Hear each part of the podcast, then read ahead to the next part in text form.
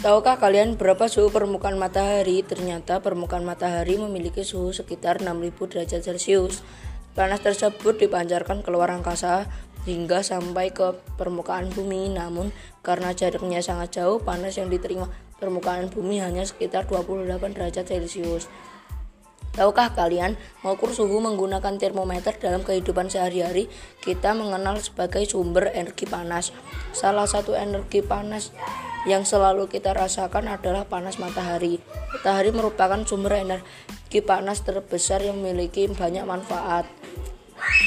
Keberadaan dan pemanfaat per, pemanfaatan energi panas akan me, menga, memengaruhi suhu yang ada di sekitarnya. Matahari akan menga, memengaruhi suhu yang ada di permukaan bumi. Untuk mengukur dan dan mengetahui suhu tersebut diperlukan alat yang dibutuhkan termometer.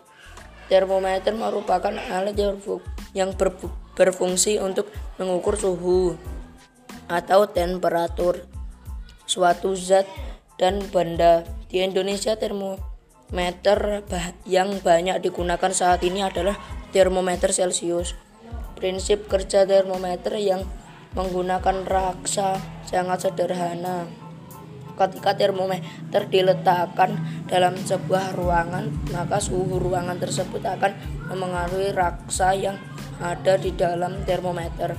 Raksa yang ada di dalam termometer akan mem mem memuai.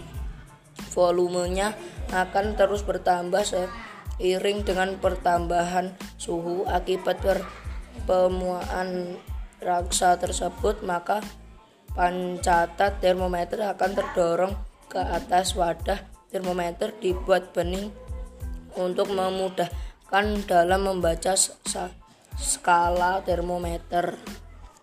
Sampai jumpa, sampai jumpa, semoga bermanfaat. Assalamualaikum warahmatullahi wabarakatuh.